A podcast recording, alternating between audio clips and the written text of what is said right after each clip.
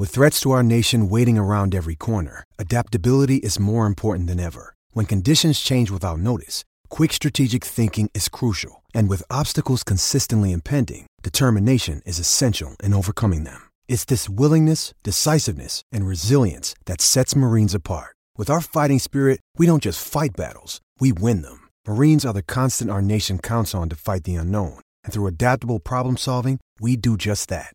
Learn more at marines.com.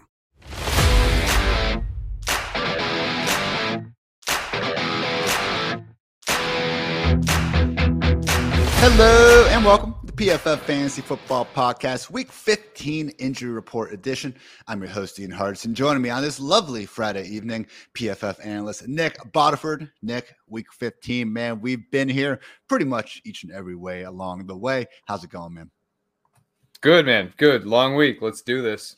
Fantasy football playoffs going on. Maybe you're one of those lucky people that happens to have a first round bye. No sweeter feeling than that. So appreciate you guys tuning in with us live. Got a lot to break down, obviously, with the Saturday and Sunday games. Before we actually get on to any of that, though, I want to quickly go through some key weather notes. Always appreciate our guy Kevin Roth, you know, providing all this information over at RotoGrinders. So the big one to keep an eye out on is Miami at the Bills. There is a winter storm watch issued for Orchard Park for quote unquote heavy snow on Saturday night. Also have a 15 mile per hour breeze. So Miami and Buffalo, those are the ones where that is severe enough that if it is a close start sit decision for you, might not be a bad idea to take the other guys. Also for the Eagles and Bears is going to be pretty cold as you could expect. And I'm in Chicago and confirm that right now. Winds at 10 to 15 miles per hour. And also have a yellow rating for the Rams at the Packers. Typical frozen tundra Lambeau Field type of Monday night. So again, with weather and fantasy projections, we usually don't care as much about the temperature as we do with wind. So I'm not saying Eagles, Bears, Rams, and Packers, you need to be actively downgrading guys, but just something to keep in mind for especially close start sit decisions. We are not as worried though about the weather in Cleveland against the Ravens or in Washington against the Giants. So that is good at least. And with that, Nick, let's get into our position by position breakdown, looking at every single fantasy relevant injury ahead of week 15. Starting off with quite a laundry list of guys at the quarterback position in Baltimore. Lamar Jackson has officially been ruled out with that knee injury. Luckily, though, Tyler Huntley will be under center. He managed to clear the concussion protocol rather quickly. As Harbaugh told us earlier this week, uh, he was counting the months backwards, I believe, which is pretty hard, Nick. I'm not going to put you on the spot right now and see if you can do it, but hey, counting the months backwards, uh, not for people that are, uh, you know, concussed, apparently. All that said, Tyler Huntley, like, I will say this, man. We talked about him last week, Nick. I had him as my QB 15, and I still have him around there right now. But as I've gone through some of my lineups, I just I don't have data on this, but I don't love the idea of starting a quarterback that literally got concussed about a week ago. Okay, like I get the matchup, I get Huntley's ability to run the ball. It does remind me a little bit of you know some of these st- a dub we saw last year from Daniel Jones when he got concussed and come, came back. So overall thoughts on trusting Huntley because again, nothing about the Browns defense should be concerning us. It's just maybe I'm just I'm too in my head about it. Where do you have Huntley ranked this week? Uh, where do I have Huntley ranked? So I was actually looking up uh, concussion data. Uh, I have him as the quarterback 17. So I think that we're pretty close. Uh, looking at Adam uh, Hutchinson's injury index, it does not look like quarterbacks suffer any sort of fantasy point dip okay. in production after suffering a concussion.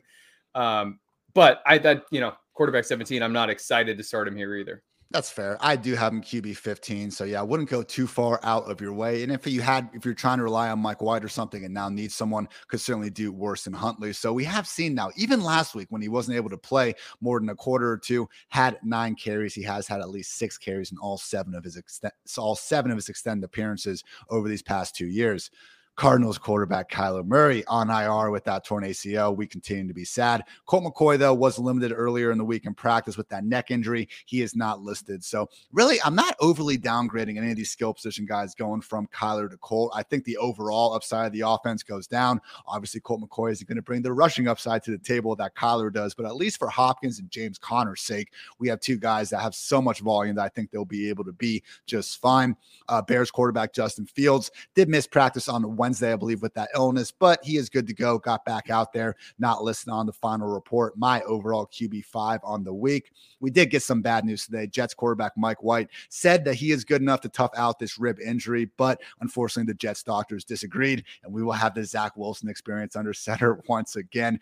I guess, Nick, my one thing here is we have Zonovan Knight, who, let's face it, you know, we saw Breece Hall have some awesome games with Zach Wilson under center. They become more of a run first offense with Zach Wilson. So with Zonovan, as is the case with most most running backs, we can see them be just fine in an overall bad offense as long as the volume is there. And the volume is there for Zonovan. So, yeah, the touchdown up, upside maybe down a little bit, but I don't think we need to overly worry about that. And then with Garrett Wilson, I get it. The first five games that we saw Zach Wilson and Garrett Wilson together, it was terrible. No touchdowns. He never even had more than 45 yards in a game. He had freaking three of those games with under 30 yards. But before we actually did see Zach get benched once and for all, hey, Garrett did have six catches, 115 yards against the Patriots, eight catches, 92 yards against the Bills. Just couldn't get anything going in that second game against the Patriots, after which Zach Wilson was benched. So, still a good matchup. Like, I will be dropping Garrett Wilson. I mean, I had him wide receiver 13 before this happened. But when I say like Garrett Wilson, like once we start looking at Garrett versus Chris Olave versus Michael Pittman versus even like Amari Cooper, those are other guys that don't have the best exactly or you know most consistent quarterback play in their own right at this point i see garrett wilson settling in more so as a low end wide receiver too as opposed to the high end what do you think about that nick yeah, so I was a little bit higher. I think we're dropping him at about the same rate. I had him as the, the wide receiver nine, and I Ooh. have dropped him to the wide receiver 15. Okay. Um, so it seems like we're, yeah, I think we're in lockstep with basically the impact that Wilson has. I just, I, he's such a baller. He's such a baller. I like, okay, I'm going to have Keenan Allen over him because that volume has just been ridiculous over the past two weeks. But I still think Garrett can be put there right alongside guys like Christian Watson and Chris Olave. Still should feel confident putting them in the more lineups than not. Maybe guys like Elijah Moore, Denzel Mims, Tyler Conklin. Those are the ones I'd be a little bit more pessimistic about because Garrett should still be that definitive number one option.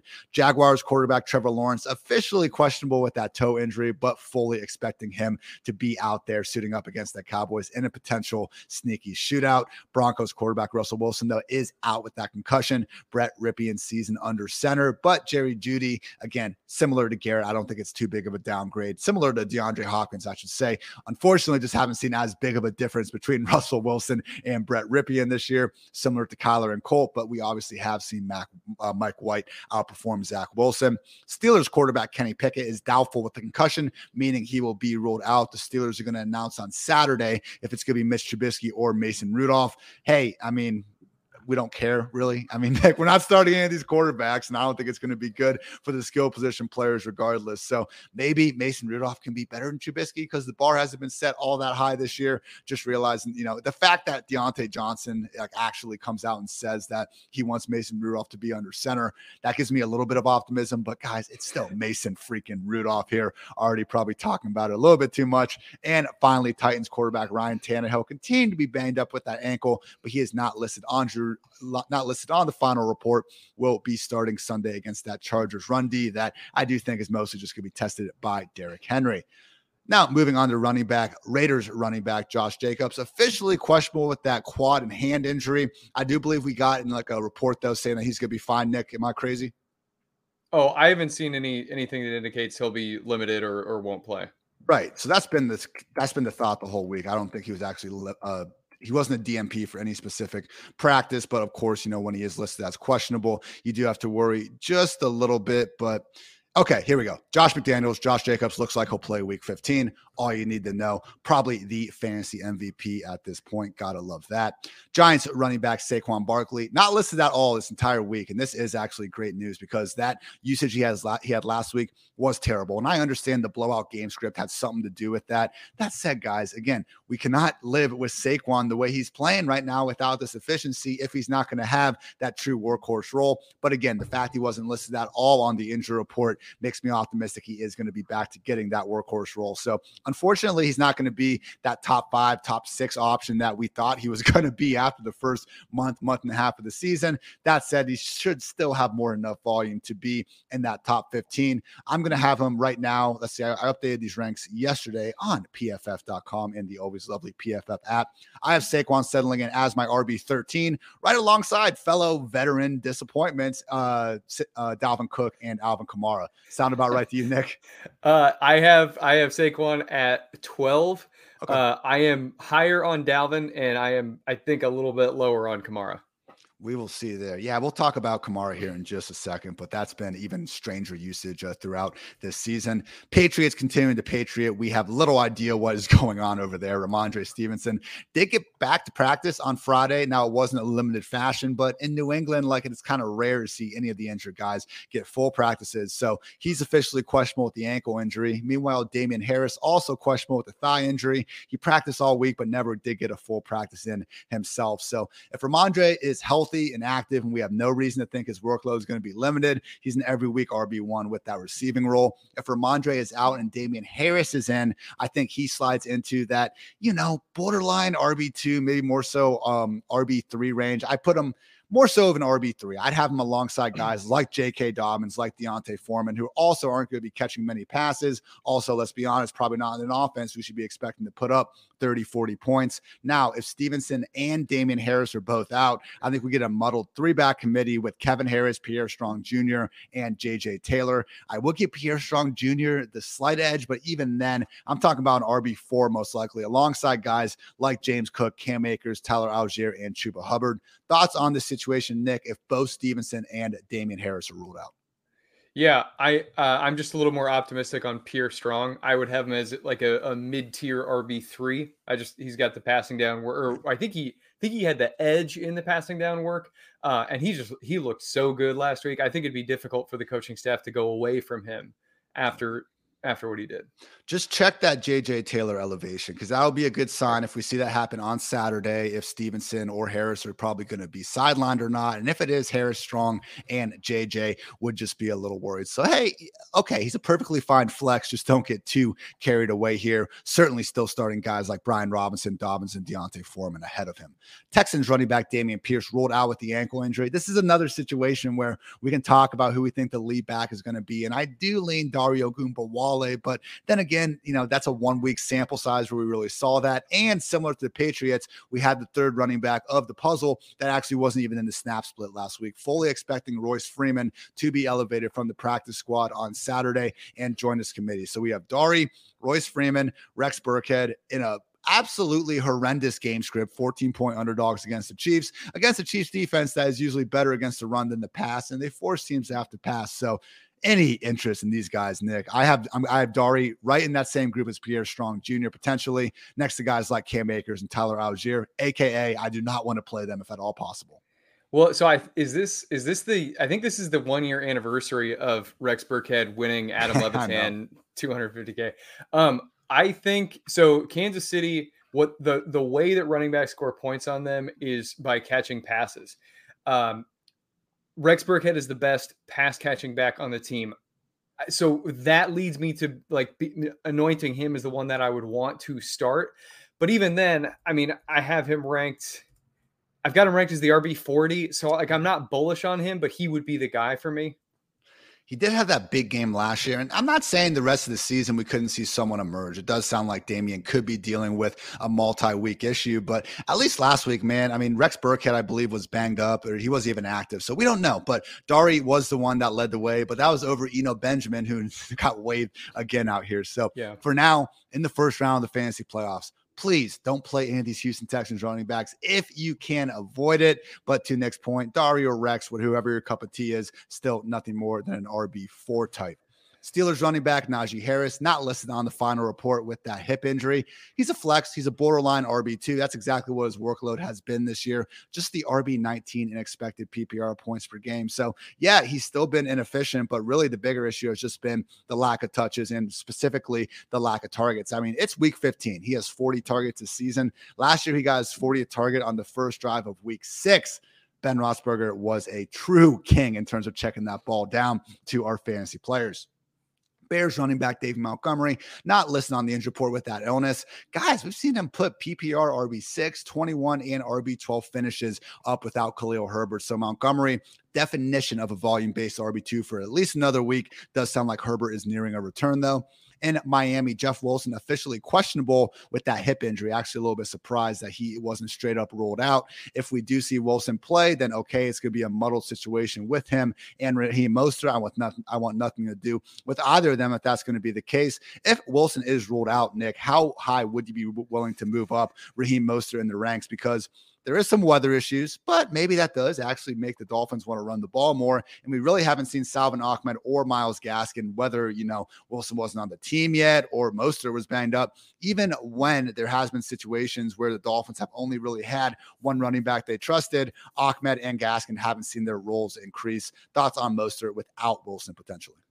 Uh, right now, that's how I have him ranked, and you know we'll see what happens with Wilson. But I've I've got him as the RB thirty, and it's it's like an RB thirty without a ceiling. Yeah, that's that's pretty much how it goes. Yeah, so looking at where he would be alongside, I think right there with the Detroit running backs, with Cordarrelle Patterson, AJ Dillon, those types. That's about what the workload would be, I think. And again, unfortunately, usually we do have that high ceiling in Miami, have the high scoring offense and all that. Not this week. They're only implied to score 17.25 points. That's a bottom five mark in week five. So we will see what happens with Wilson. He did get a limited practice in on Thursday. We'll know more tomorrow.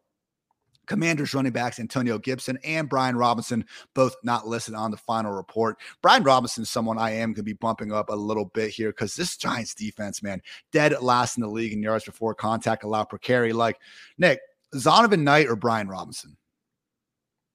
Uh, that hmm, that's I uh, that's Zonovan Knight for me. You? I have I have Zonovan as well, but it's very close. I okay. think I, I have Zonovan RB twenty. I have Dave Montgomery RB 19 because I'm a little more confident in him having the receiving work. But I think I'm gonna have Robinson probably right there, RB 21. Would you play the Buccaneers backs or Brian Robinson in full PPR? Because I think in standard we'd go with Brian Robinson. Yeah, I would go. I would rank it Rachaad White, Brian Robinson, Leonard Fournette that's about right where he should be then. Unfortunately, Antonio Gibson not getting, you know, this big time pass down role with, you know, Taylor Heinicke under center, as we might have thought without JD McKissic, Still is performing well with his few opportunities. So free Antonio Gibson at some point, please. Broncos running back Mike Boone is on IR with the ankle, and this has led a lot of people to get excited about Latavius Murray again. I mean, my my goodness, like we saw Melvin Gordon leave the picture. Latavius gets this workhorse role, and nothing continues to happen. Man, Marlon Mack had that impressive big play in Week 14. Like, I don't think we're getting 80% plus snap Latavius Murray anymore. I think that Marlon Mack is going to be there to maybe not make it, you know, 50-50, but at least 60-40 or something. And yes, it's a good matchup against the Cardinals league worst scoring defense. But when you're playing for the league worst scoring offense, I'm not so sure the good matchups are that attainable. And oh, yeah, you're down to your second string quarterback as well. So, Nick, man, that's just one of the, we'll get to our DFS stuff a little bit later, but seeing Latavius popping as one of the potential highest owned running backs on the slate couldn't be me. I have Latavius again in that basically borderline RB3 range. My RB37 on the week. Yeah, I would play him ahead of guys like James Cook, Cam Akers, Tyler Allgeier, but again, should not be in the majority of starting lineups if you can at all help it. Just a couple more here on running backs. Saints running back Mark Ingram out with the knee injury he is done for the year, and Dwayne Washington questionable with the illness. So this is what we were talking about a little bit um, earlier, Nick, with Kamara three games this year without Mark Ingram. And guys, I get it. The fact that Mark Ingram even matters for Alvin Kamara's, you know, projection in the year 2022 sucks, but that's the reality of the situation this year. He had awesome snap rates, 72%, 88%, 79%. For Kamara, that is fantastic. Only had 12, 11, and 16 touches in those games, though. So I've been equating him, equating him to like the running back version of Mark Andrews. His volume hasn't been as good. He hasn't been as good. We still probably have to start him because we realize what that best case scenario can be. And we have seen it, even if it has been quite a while since then. So it's the Falcons. We've seen him put together these big reception games before. How low can you go with Alvin Kamara this week, Nick? Because again, it feels like a George Kittle type thing where the second you even consider putting him on the bench, that's when the boom happens. So I like I don't want to talk about him because he he's he's such a process versus results thing. I so okay, so I have him as the RB twenty five. He's not getting work. Oh. The the offense is like it, it half the players want a quarterback change. The the press does like it's this is a bad situation. I think Dennis Allen is doing. I think there's some strange locker room dynamics going on. There, like we don't have a good explanation for why Winston has been benched. I, he's so hard for me to tell people to to trust in the fantasy playoffs. So I'm I'm nervous about that. Where I'm sure I'm lower than than you are on him. Where do you have him? I got that RB1 borderline, but hey, you know what? Over the past uh, four or five weeks, your ranking would be a little bit closer uh, to what he's actually produced than my would. So at this point, though, it is still Dalton, and it's a reasonable enough matchup coming off a bye. Who else are you going to be getting the ball to out there? So it has been rough, but man, RB25, that's just, I feel like you're not even going to be starting him at all at that point, but maybe, Nick, that is the point. So, uh, I'm gonna I'll drop him a couple spots, but he's still gonna be a top 15 option for me. Come on, come on, Kamara. Fantasy playoffs. We all remember the six tutty game a couple years ago. Yeah, much different uh, offense, much different time, but still somewhere underneath that helmet is Alvin Kamara. Final note here Titans running back Dontrell Hilliard is going to be out with this neck injury. And that, hey, low key does give Derrick Henry possibly the full pass down role. Now we have seen Hassan Haskins, Julius Chestnut get involved as well. Guess what? You're starting Derrick Henry anyway. So, hey, could very well go the hell off against the Chargers. Bottom four defense in both PPR points per game and yards before contact allowed per carry. On wide receivers, uh, Dolphins wide receiver Tyreek Hill, good to go, not even listed after having that ankle injury that we saw him hobbling around with on Sunday Night Football things get interesting now with the Bengals. So the good news is Tee Higgins got in a full practice on Friday, as did Tyler Boyd playing through that broken finger. Trent Taylor did not. He's questionable. So is Boyd. So is Higgins. So with Tee Higgins now, we have seen him earlier this year in week five have an ankle issue before they played the Ravens on Sunday night. Only ended up playing 10 snaps, was clearly limited by that issue going into the game. Then last week has the hamstring, not listed on the injury report. And Zac Taylor basically said that he only played one snap because of the injury, which you think we'd be listed on the injury report then if that was the case. So, Nick, he's on the injury report. The full practice does matter, but man, the confidence level for me is so low on Higgins against guys like Donovan Peoples Jones, Gabriel. Like I feel like that's what it is. He is a boomer bust wide receiver three because of the injury.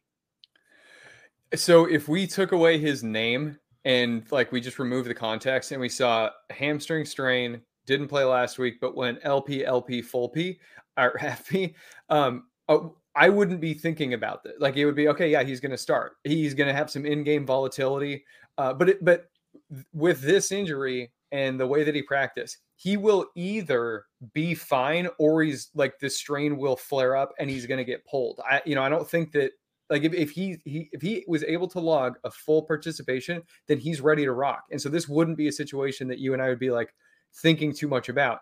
Given that it's Tee Higgins who snuck onto the field on third down last week, like that is crazy.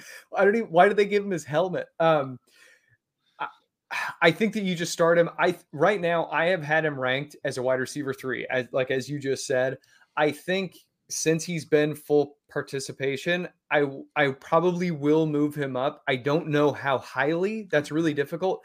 But this this secondary doesn't have Chidobe Awuzie, and they don't have um uh or wait, am I? Oh yeah, no, I'm, I'm talking about their own team. Oh yeah, um yeah. Um Actually, and the so the Bucks secondary, they just got a bunch Ravens, of players back. Ravens, bro, but they have been so terrible all year against the deep ball here. Or no, I'm no, I'm messing. Yeah, it's it's Buccaneers, Buccaneers. No, I I I set us off track. Um, they just got healthier, right? That secondary's they're getting uh, some players back. So, I, I think I would have a difficult time. I'm more confident in Tee Higgins than I am in Alvin Kamara. I'll phrase it like that. Back to Kamara. All right. Apologies for uh, mixing up some of those matchups, everyone. It's week 15. Give us a little bit of a break here. All right. When we look at Tee Higgins versus someone like Zay Jones and DJ Chark, who are you riding with? Tee Higgins. Tee Higgins there. That's kind of how I'm leaning. I'm giving him a slight bump up because that's where I was earlier in the week. I was like, I think he should be with those guys if we don't see him get a full practice. So the fact he got the full practice is great. I don't love he's still having that questionable uh, designation though at the end of the day. So I'm ultimately going to have him probably right there next to Mike Evans top upper end wide receiver three. Great day to be great. Don't think Tyler Boyd is probably going to be out there. Trenton Irwin, if you're trying to get gross in DFS, is going to be the guy you're going to want to trust among the backups in Carolina, DJ Moore and Laviska Shenault, both questionable. Guys, we can't trust DJ Moore, unfortunately. It's not so much him. Look, we saw him go for over 100 yards and a touchdown. A lot of that coming in Patrick Surtain's grill only two weeks ago. I know we've seen some success last year with Sam Darnold under center. That was a different offense. With Sam Darnold this year, 37% pass play rate. That is 10% lower than the Falcons pass play rate, which is the lowest mark since 2000 freaking nine. So it's D'Onta Foreman, Chuba Hubbard. Hell, freaking Blackshear has a better chance of getting touches than uh, uh, DJ Moore these days. That's how sad it is in Carolina. He's a low end, borderline wide receiver three for me, especially working out less than 100%. Should have Romeo Doubs back in action Monday night for the Packers when they're facing the Rams. Can't trust him though. I mean, I'm not even sure if he's going to be in three wide receiver sets in his first game back as long as Lazard, Watson, and Cobb are all healthy. So I'm not really changing any projections at all with having Doubs back. I guess it makes me a little more hesitant to trust Allen Lazard as you know a low end wide receiver three. Continue to fire up Christian Watson as the upside wide receiver two. He's been for the better part of the past month with the Broncos, Courtland Sutton and Kendall Hinton out with hamstring issues. KJ Hamler has also been on IR now for quite some time. So Jerry Jeudy, upside wide receiver three against that Cardinals league worst scoring defense. How high are you willing to go with him, Nick? I believe I settled in as my wide receiver 26 with Jeudy, which I think seems fair. He's been the best wide receiver in Denver this year. That said, we have seen Denver produce an awful lot of lows for almost everyone involved. Uh, so I am less confident in Brett Rypien. Uh, but maybe I should apply some of the, the Garrett Wilson uh, confidence here. I have Jeudy as the wide receiver 36. Oh, um, the the Cardinal secondary has been so weird. Like they've they've kind of transitioned Isaiah Simmons to just being that the full time slot cornerback with even with Byron Murray Murphy Murphy with Murphy in the lineup. Simmons was still taking slot reps against wide receivers. Now with Murphy out, he's just there and he's he's actually been playing fairly well. Now, Jeudy could just get the volume and, the, you know, I look like an ass, um, or excuse me, I look silly. Um, but I don't know. I mean, he's coming out, he, he's playing, I guess he's fully healthy from that ankle. I, I've always been more of a Sutton guy than Jeudy. Uh, so he's wide receiver three for me. That's the answer. I was a Sutton guy b- uh, b- over Jeudy before this year, man. I don't even think it's a debate anymore. But regardless, it is it is a Broncos player, so close start sit decisions. Go ahead and take the guy. Not in the league's single worst scoring offense. Steelers wide receiver Diontae Johnson did get added to the injury report on Thursday. Didn't practice with that lingering hip, but got back out there on Friday and is good to go for Sunday. What is his total now this season? League high in terms of targets without a single touchdown. 113. That is absolutely sad. So maybe Mason Rudolph can get our guy going again. I would not bet on it. Low end wide receiver three in fantasy land. Cardinals wide receiver Marquise Brown, questionable with an illness. I think he should be good to go, though. He didn't practice on Thursday, came back and got a limited practice in on Friday. Unfortunately, though, I mean, again, this Cardinals offense only implied to score 17.5 points this week. That's the third lowest mark in week 15. So, how do you feel on Hollywood, Nick? I have him behind guys like Jeudy. I'll probably put him behind Tee Higgins. That's kind of close, though. I have him as a middle tier wide receiver three. Is that a little too aggressive? We're we're pretty close. I wrote him up as an avoid at PFF this week because he's going to have to go up against K'Waun Williams, and then when he's outside, just based on his like pre-snap alignment, when he's outside the slot, um, he's going to have to go up against Surtain a bunch of the time. So I, you know, the combination of Colt McCoy there that has me a little nervous it's again, Colt McCoy hasn't gotten the easiest draw here. It reminds me of Pickett when he had to first come out. I mean, Pickett's three games, I'm sorry, McCoy's three games this year have been the Rams, the Patriots, and the 49ers, like three of, you know, especially when the Rams were motivated, like those are three of the worst defenses you want to play. But now he gets the Broncos, so that problem isn't exactly being alleviated. So I will say Marquise and also Hopkins, the fact that Rondale Moore now is going to be on IR for the rest of the season, missing it with that groin injury, should lead to some bigger days for both wide receivers here down the stretch. I mean, we remember that game. I think it was Kyler under center before their bye when it was like, you know, of his 30 pass attempts, like 26 of them were going to Hopkins and Hollywood. So hopefully we see more of that down the stretch because, again, we need this volume to be condensed to have anything good going on with this current Cardinals offense. Patriots wide receiver Jakobi Meyers, questionable with a concussion, got downgraded on Thursday. It was kind of a weird situation. You don't usually see guys get downgraded, you know, as they're going through the concussion protocol like that. Then again, I have no idea what even goes into the concussion protocol these days. You see Charvarius Ward, like he gets ruled he's uh, in the concussion protocol last night, Thursday night football. And then they announced on the sideline, they're like, well, he's cleared it. Like he's good to go, but they're being cautious. He's questionable. And then today I get a t- tweet from my guys at Underdog NFL saying, yeah, he's actually in the concussion protocol. What the hell is going on? I thought the whole point of the new concussion protocol was so you don't send out guys that are actively concussed back out on the field. Yet this is like every single week now we're getting multiple examples of this happening. So I think we all agree that yeah, let's not send concussed guys back out there on the field. I have no idea what goes on here, but there's my weekly rant with that if Jakobi Meyers is going to be out alongside DeVante Parker, I think Nelson Agholor is probably the best dart throw of the group. Nick, you know, people just don't even. Ever since we got the dropping babies meme, like no one takes Agholor seriously. He had like an awesome year with the Raiders, even the Patriots. He's flashed a time or two over the years, and it just doesn't matter. One, he's one drop away from just taking over social media. I think it's a boomer bust wide receiver five. I kind of have him in the similar mold as like Tutu Atwell. So I'm not trying to insult the guy. Look, I'm in some 14 team leagues. We got three flex spots. Like, yeah, I actually wouldn't mind starting Nelson Agholor in a worst case scenario. Any sort of thoughts on this Patriots offense? Because the matchup is winnable enough against the Raiders. And with their running backs banged up the way they are, we could actually see Mac Jones have to throw the ball a lot. The question is to who? Yeah, well, I don't know if Matt Patricia knows how to call pass play, so we'll we'll have to find out there. But with the way the concussion protocol the way that it tends to work is that guys progress by slowly increasing workload and then seeing how they respond symptomatically. So the fact that Meyers went limited, limited, limited means that he was not like symptom free to the point that they could increase his workload. So that to me is a really bad sign that he he had to stay at limited. I totally agree that Nelson Agholor is the the primary beneficiary here. Would you start Nelson Agholor? And, and I don't have this is not a lineup question for me, but over um, Alvin Kamara. That's right, Alvin Kamara. Yeah, um, Diontae Johnson. Oh man, I'd still go Diontae. He did have his okay. best game of the year uh, last week. Wide receiver 25 still can't quite crack that top 24. But yeah, maybe uh maybe Agholor should be more so in that wide receiver uh, four range. Yeah, I'm I'll, I'll bump him up a little bit. He should be ahead of guys like Elijah Moore and stuff, especially now that we had that uh, downgrade in New York.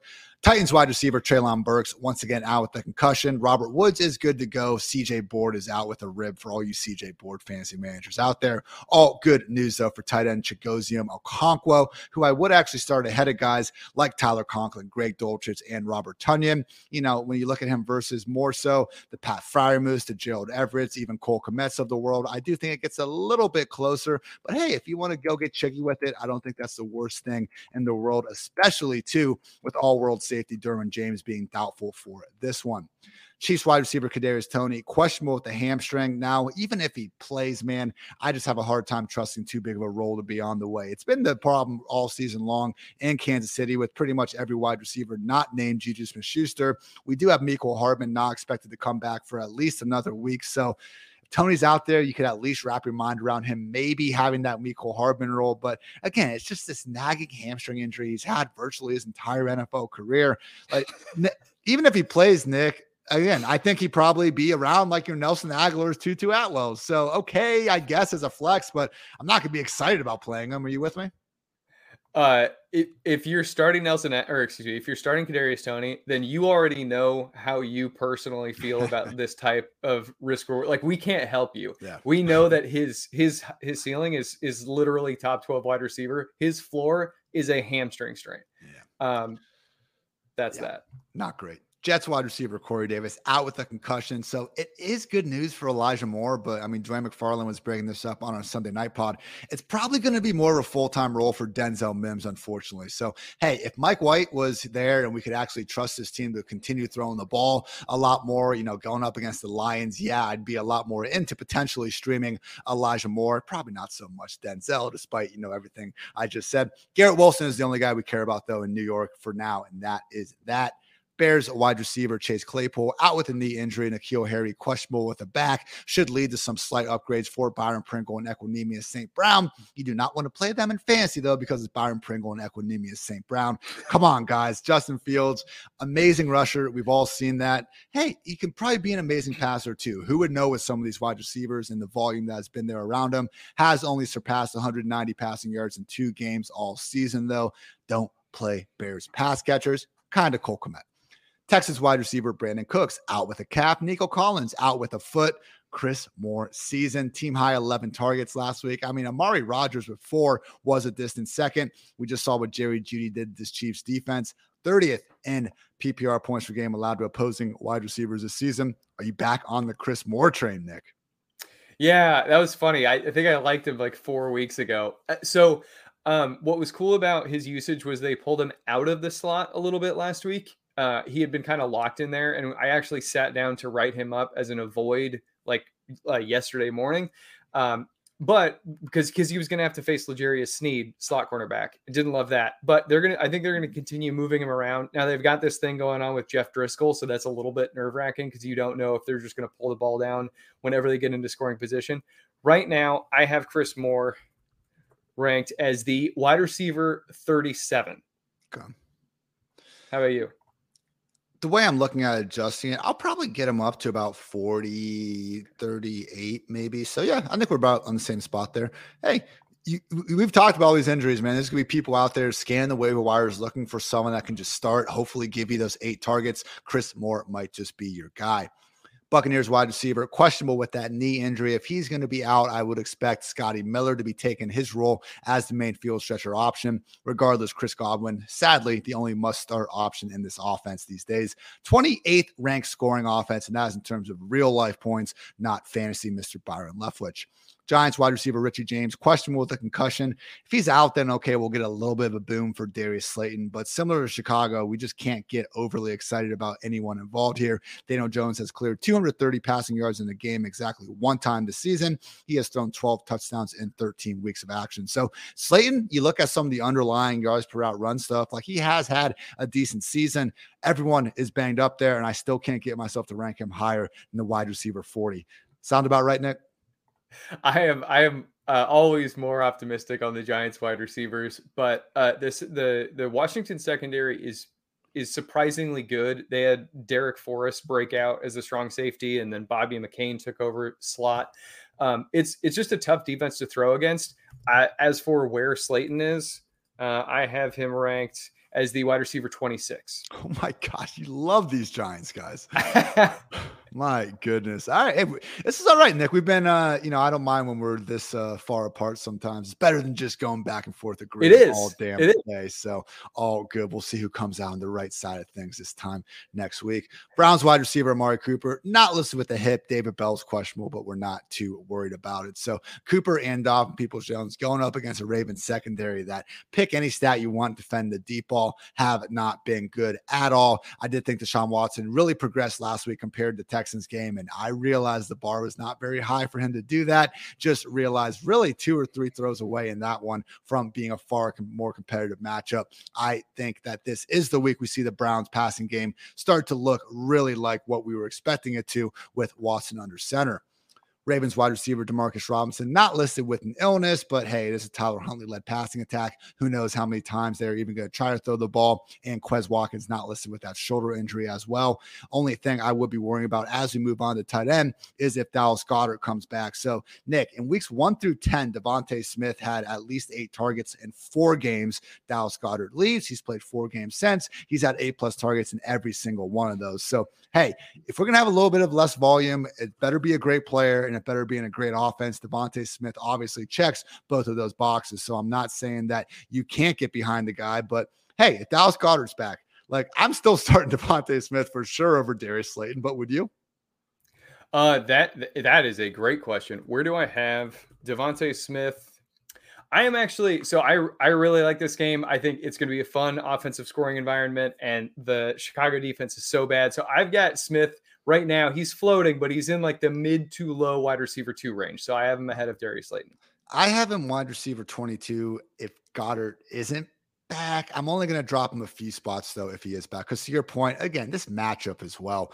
I mean, Eagles number one ranked scoring offense, and who's to say he won't be able to find his way to eight plus targets anyway? With Goedert, if he is back, I don't think. I mean, it's a shoulder injury. I mean, they don't need him necessarily this week, so I think that if he is, I'd be worried. They're playing the Cowboys next week, Nick. Like, I feel like if there was any concern about limited snaps, he just wouldn't be playing this week. Is that an egregious way to think of it? Uh, no. I, so foreshadowing, I will we'll be talking about Dallas Goedert in a little bit. I think that he plays. Um, so okay, so with that in mind, I think I think Goedert plays. Where where are you going to solidify Smith if that's the case?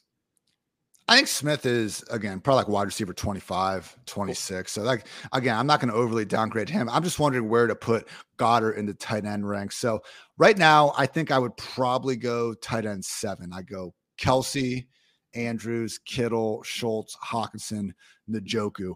That's the tight ends I actually feel good about that I think are really good at football and I'm confident in their offense and their quarterbacks and all that. After Njoku, I have Evan Engram and Pat Freiermuth right now. I would start Goedert over those two guys. How do you think that sounds? I think it's reasonable. I think that I'll be uh, I will have Goedert as the tight end four or five. And because so the Chicago game, it is important because it is a common opponent with, uh, I think it was Dallas and the yeah. Minnesota Vikings. Oh, and cool. so they need to win this game to, to continue securing the number one seed, um, which I think will contribute to his on field participation rate. Good call by you. Speaking of a couple of those tight ends we just mentioned, David Njoku, not listed on the report with that knee injury. Good to see him getting healthy at the right time. And Pat Freiermuth, not listed with the foot injury. The Steelers, man, they, they do their injury reports right. They're like the absolute opposite of the Patriots. You know, we have a guy pop up on Wednesday not practicing, and them or Mike Tomlin, they tell us, like, ah, oh, no, he's going to play. Don't worry about it. I mean, Freiermuth was like DNP, DNP limited, said on Wednesday he was going to play He's not even listed. Appreciate you, Pat Freiermuth. Bengals tight end Hayden Hurst, unfortunately, out with a calf injury, and we're not seeing enough consistent usage from the other guys to take advantage of it. Giants tight end Daniel Bellinger, questionable with a rib issue, and I would be concerned about him having his usual role with having guys like Nick Vannett also around to potentially take that out. So don't play Daniel Bellinger if at all possible. Same goes for Saints tight end Juwan Jan- Johnson, questionable with an ankle, and Adam Trautman also questionable with an ankle. Obviously, mostly just worried about Taysom Hill when it comes to those Saints tight ends, tight ends, I should say. Anyway. Hey, Nick, you know, I know you were on the forefront of um really, you know, firing Taysom up the ranks. What about Jeff Driskel? Are we drinking the Kool-Aid for those for, for, the, for those Yahoo QB tight end fantasy managers out there? I mean, I'm not as sold on him because we've only seen it in one appearance, but like, yeah, why not? I mean, where where do you have to get in the rankings to start considering him? Oh my gosh. like when it's tight end 15 yeah yeah yeah i was looking at greg dulcich tight end 15 dulcich yeah, be, yeah about there. we i've got dulcich there too. Yeah Madness. Ah, there we go. We finally got one same way. Only other two notes I had uh, Chargers safety Derwin James mentioned this before, but he is doubtful with that quad. So, very good news for our guy, Okonkwo. And then Saints cornerback Marshon Lattimore hasn't played since week five. Like, it's usually with these, you just see them put the guy on IR, but he's consistently just been listed on that injury report, not suiting up. He is questionable with the abdomen injury. I'm not going to be changing Drake London's projection regardless. I mean, we did see Lattimore when they played earlier this year shadow Michael Thomas as he has done. Or excuse me, I'm messing this up. When they played the Falcons, he uh, shadowed uh, he did not shadow anybody. That's it. He would probably shadow Calvin Ridley in the past. They did not do him and Drake London back in week one. So could they change it? Sure. But let's face it, the bigger issue for Drake London is usually getting that volume, and we'll see what Desmond Ridder is made of out there. So Marshon Lattimore status, long story short, not overly concerned about it. And with that, we have gone through all the fantasy relevant injuries. I already have an article up on pff.com breaking down everything I just said. Shout out John Owing, the GOAT editor over there in the world and especially pff.com. So check that out if you would like. Going to transition a little bit to some DFS talk. And if you guys, I see you guys have already been shooting off some start sick questions in the chat. So want to get to those injuries first, but anything specific on your mind, we'll definitely try more to get to those as we go through. But appreciate you guys always tuning in, in with us live and be being a positive uh, chat community. You know, it's a great day to be great. We're talking about football. No need to be getting pissed off at each other, which takes us to Nick, your DFS cheat sheet up each and every week on Saturdays at pff.com. Have had some good calls here recently. Chiggy Okonkwo last week, one of your dart throws, and he really rebounded, not rebounded, he just had a hell of a performance himself. This week, one guy you dislike is who we just talked about. Falcons wide receiver Drake London going up against the Saints. Talk to us about why we should be feeling good about London, who is fresh off a 12 target game before the Falcons week 14 bye. So London is in the wide receiver cornerback matchup chart, which we or in the uh the yeah the wide receiver cornerback matchup article. Did I send you that one or did I give you the DFS cheat sheet? Uh, he sent me the matchups article, so that Great. explains okay. that. That's Real quick, me while you send me that, guys, I came, you know, I'm not the perfect prop bet guy. I get that. I'm not going to sit here and say I've hit 58% of my bets for the last 10 years and all this and look how profitable I am and everything. But I've come to you guys a few times this year with ones that I really think are bulletproof and rock solid. I have another one. Austin Ekeler under 40 and a half rushing yards this week against the Titans. This is as good as I feel about one since we nailed that Dalton Schultz prop a couple months ago. Again, you know, I'm not coming every single week with one of these prop bets just when I feel especially good about it. And that's why I'm talking to you about it right now. So with Austin Ekeler, look, we've already seen this year, man, it gets all of his money. He gets all of his fantasy points based on his work in the passing game. The Chargers are the league's single most pass happy offense. And guess what? Now they're they're facing one of the biggest pass funnel defenses in the entire NFL against the Titans. Only the 49ers have allowed fewer rushing yards to opposing RBs than the Titans this season. And that 40 and a half rushing yards mark, I mean, just matchup be damned. Ekeler's gone under that in eight of 13 games this year. So we have the most pass happy offense against a defense that basically begs their opponents to throw the ball. And then they're not even good at defending the teams that do. So I think it behooves the Chargers to continue doing what they do best, and that is throw the ball. Also, once they've gotten Keenan Allen back, this is a situation where Ekeler's only gotten 10 carries per game over the last three weeks. Chargers haven't been good at running the ball. Joshua Kelley is a candidate to get roughly excuse me, roughly the same amount of carries as Ekeler during any given week. Austin Ekeler under 40 and a half rushing yards. I mean, Nick, you know, put the mortgage on it, go put the kids' college, you know, fund on it. Why the hell not? Yeah, it's it's the new draft Amon-Ra St. Brown. Sounds good. All right. You shoot me over that cheat sheet? Yeah fantastic. And as always, you can find this on pff.com. There we go. Derrick Henry facing off against those Chargers. The other side of the ball. And this is honestly, man, like another one of the bets I like this week is uh, the over in this game. I bet the over last week on Titans versus Jaguars because of the same exact reason. We have Derrick Henry in the Titans offense that wants to run the ball going up against a Chargers defense that can't stop the run. And then we have a Chargers offense that wants to pass the ball going up against a Titans offense Titans defense that can't stop the pass. Talk to us about the former situation, Henry against his run defense. Yeah, so Henry, unsurprisingly, is still a beast. Uh, leads the league in rushing yards after con uh, after contact per carry, or well, after contact total. Um, the the Chargers defense there are they are going to be without Derwin James, and one of their points of weakness is is their missed tackles. They have 81 on the year, third most in the NFL. Derwin James in run defense is their number two tackler. So uh, this lines up, I think, pretty clearly as just a fire Derrick Henry up the middle and have him run where Derwin James isn't. Uh, I think that he is the top chalk running back play on the week. And I think there is enough value kind of in the, you know, five, six K range at running back that we're not going to see Henry have quite as high of ownership as he might in a cake matchup like this. I mean, hey, the, the, the Titans get the Texans next week. And I don't think Henry's, you know, freaking gone under 200 rushing yards against them since Nam. So if you are going to get on the Derrick Henry train, I think a lot more people are going to be willing to go pay an extra $100 for Josh Jacobs, $500 for Austin Ekeler on a full PPR site like DraftKings. I like the Henry call another running back, Miles Sanders, someone that we were all over last week. Again, facing not the Titans, facing a run defense with the New York Giants that we were confident he could take advantage of. You feel the same way here against the Bears. Yeah, Philadelphia, nine point road favorite. The Chicago Bears, we've talked about their run defense pretty frequently this year. Uh, they are tied for number 26 in the NFL in average depth of tackle, and Miles Sanders is top three in explosive 10 plus yard rushing plays. seems pretty clear here. I think that this will be one of his higher volume outings, and I like the idea of him ripping off long gains. 149 yards allowed the Falcons, 158 to the Jets, 175 to the Packers. This Bears defense, like they had some pieces earlier on the season, they realized they did and they got rid of them all. What do you expect to happen? That is the result we have. Miles Sanders should have 15 to 20 touches and has the matchup and the offensive environment to make the most out of them. Buccaneers wide receiver Chris Godwin, just 6.7K on DraftKings still. Him and Keenan Allen, man, just cash game staples for me this week. You like Godwin all over the place against the Bengals defense that, again, has been without number one cornerback Chidobe Awuzie now for the better part of the season.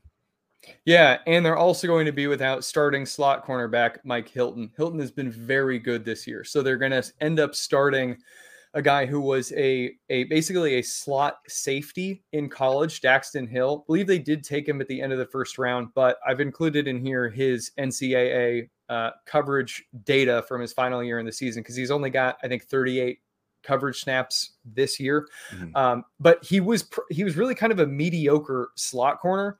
Um, I think that a mediocre rookie slot corner uh, coming in and trying to stop Chris Godwin is a recipe for success. We don't need to complicate it any more than that. I like Chris Godwin in cash he honestly, man, ever since he came back from the hamstring injury in week four, he had caught six, at least six passes in every single game until last week. And then he caught five last week. Would have had the six, but he dropped it. And then Russell Gage caught it and got the touchdown. So, hey, first ever like touchdown, probably not the first ever. You know, we've got 60, 100 years of football that have happened, but the drop touchdown to your teammate who then scores like a half fantasy point. I don't know, guys. Come on, let's uh let's try to figure this out. There's a start sit question from our guy Holden. Do I sit Mike Evans for Donovan Peoples Jones? It is close, man. I have Evans at wide receivers. I have them right freaking next to each other, Nick. And so, who, who do you think? I'll let you go first. I have Mike Evans ranked ahead, and I if Chidobe Awuzie was playing, then the answer would probably be different. But I don't have a problem with him going Donovan Peoples Jones here. I, I really don't it is a coin flip. Again, they are right next to each other in my wide receiver ranks, right next to each other in my total ranks. Mike Evans, eh, there's not a more due guy in the NFL. He has gone nine straight games without a touchdown. His career long stretch was six, and with Brady, it was two. Like this is unprecedented for, in last week, 68 yard touchdown to blown coverage got nullified. This dude, again, as someone you guys, I talk about my sheesh report all the time. Mike Evans, Diontae Johnson, probably going to be first team all sheesh wide receivers when it is all said and done. And on the other side of things, Donovan People Jones, he had over 100 yards last week with a four yard touchdown dropped and with the most unrealized air yards on the week. I think I'm talking myself into DPJ. Now. Oh my gosh, I can go back and forth, Nick. I think if we talk for 60 minutes, it'd just be absolutely ridiculous. So uh, yeah, Mike Evans by just a hair. If we had seen Watson in this offense even show like a little bit more signs of being above average, that'd be one thing. But as much as I do think they have a good opportunity here to break out, would I be that surprised if they shit the bed again and have 10 total points scored? No, I would not. So I will take Evans there for the likely more secure volume. All right, Nick, moving right along here. Your player number four, you spoiled it earlier, but that is very okay. Eagles tight end Dallas Goedert, just 4.7K on DraftKings. I like going to the well with these great players that are coming off of injury when we can be a little more confident that they're going to be back to their usual full time role, get ahead of them perhaps a week before the rest of the public. Why do you like Goedert so much this week against the Bears? So, one of the points is what you've just mentioned people the, the whole the way that the the field handles injuries can be volatile it can be stupid. Uh, he's he doesn't have to carry an in-game designation or going into the game. So people are going to have to be seeking out his injury status on their own rather than finding out oh is he questionable whatever.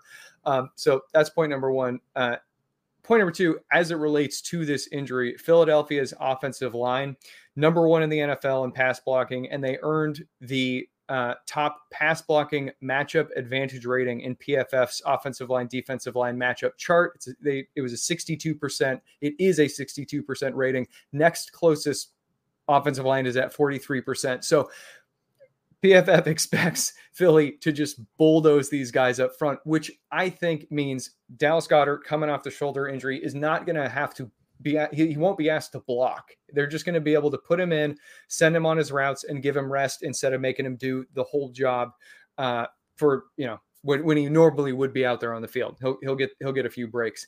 Um, but final point here: the the two Bears coverage linebackers, Nick Morrow and Jack Sanborn, both outside the top 32 in PFF coverage grade. They are really bad, and I like a really good tight end like Dallas Goedert against them. Makes sense to me, my friend. Couple more starts sits rolling in. Dubsack, great name. Watson or Tua. I think I got to go with Watson here. Again, Tua now really has been rough. This weather in Buffalo is horrendous, and that's why the Dolphins are only applied to score a little bit over 17 points. We don't, we've never had a rushing floor for Tua, unfortunately. And again, against the Buffalo Bills defense that is awfully good in their own right. So I am going to lean a little bit towards Watson. Nick, I'm guessing the way most of our start sit questions have gone today, you would go with Tua.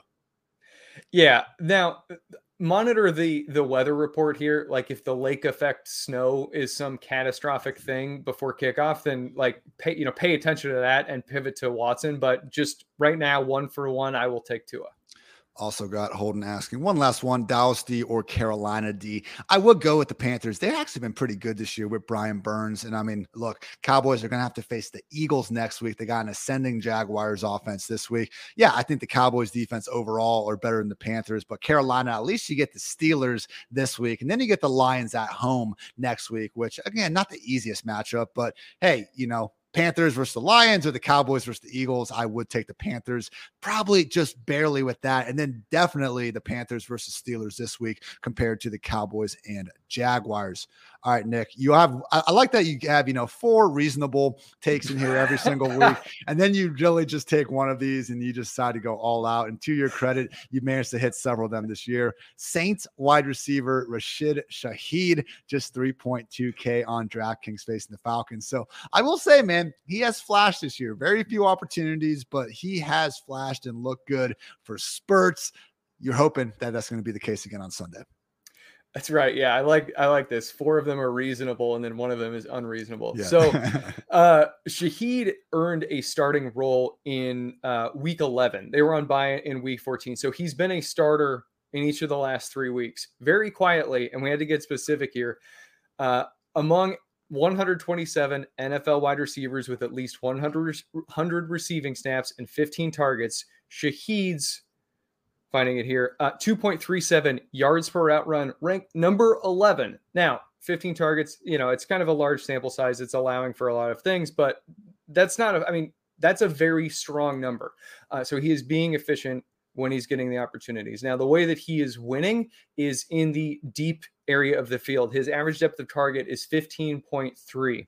If we look at the way that the Atlanta Falcons cornerbacks are playing, this area of the of the field specifically for their perimeter cornerbacks, and he is taking 48% left, 38% right, um, uh, running that rate of uh, running routes at those rates.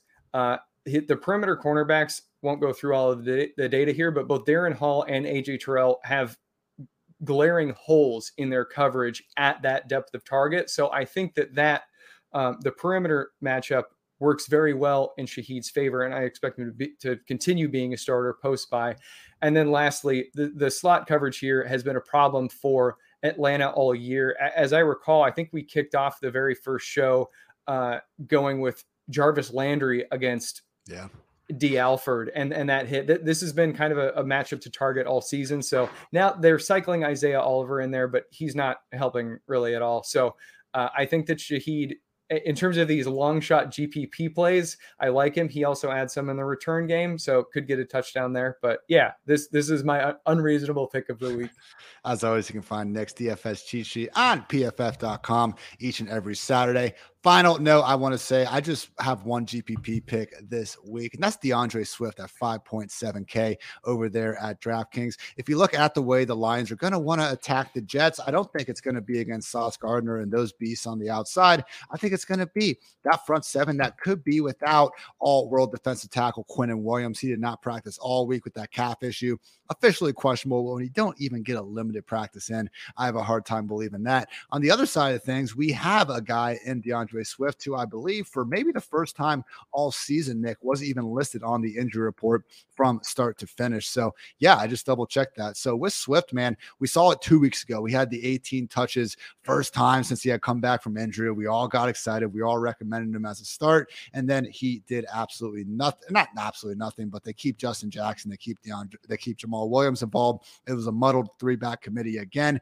but when healthy, we've seen it as recently as two freaking weeks ago. They will feature the man when they do feel like he's good to go. And I don't know what better example there is that he's good to go than not being listed on the injury report. So it's a lesser Jets front seven with that injury. It's a part of the team that I think just relatively you want to attack compared to the rest of that defense. D'Andre Swift in tournaments, take it to the bank. And with that, we're going to wrap up another edition of the PFF Fantasy Football Podcast.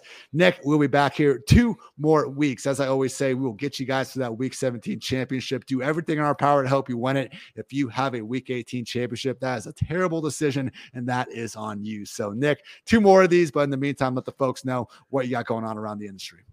Cool. Yeah, look for my uh, recap piece. Five things we learned at the 33rd team on Monday. Streaming DSTs at four for four Tuesday.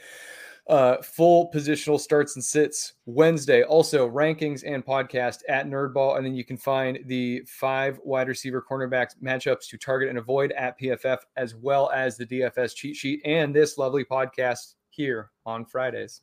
My goodness, it's a great day to be great. Appreciate you, Nick. Appreciate all you listeners out there as well. Been a really fun season. Let's go win some playoff games and then go get that ring. So for Nick, I'm Ian. Thanks so much for tuning in to PFF Fantasy Football Podcast. Until next time, take care, everybody.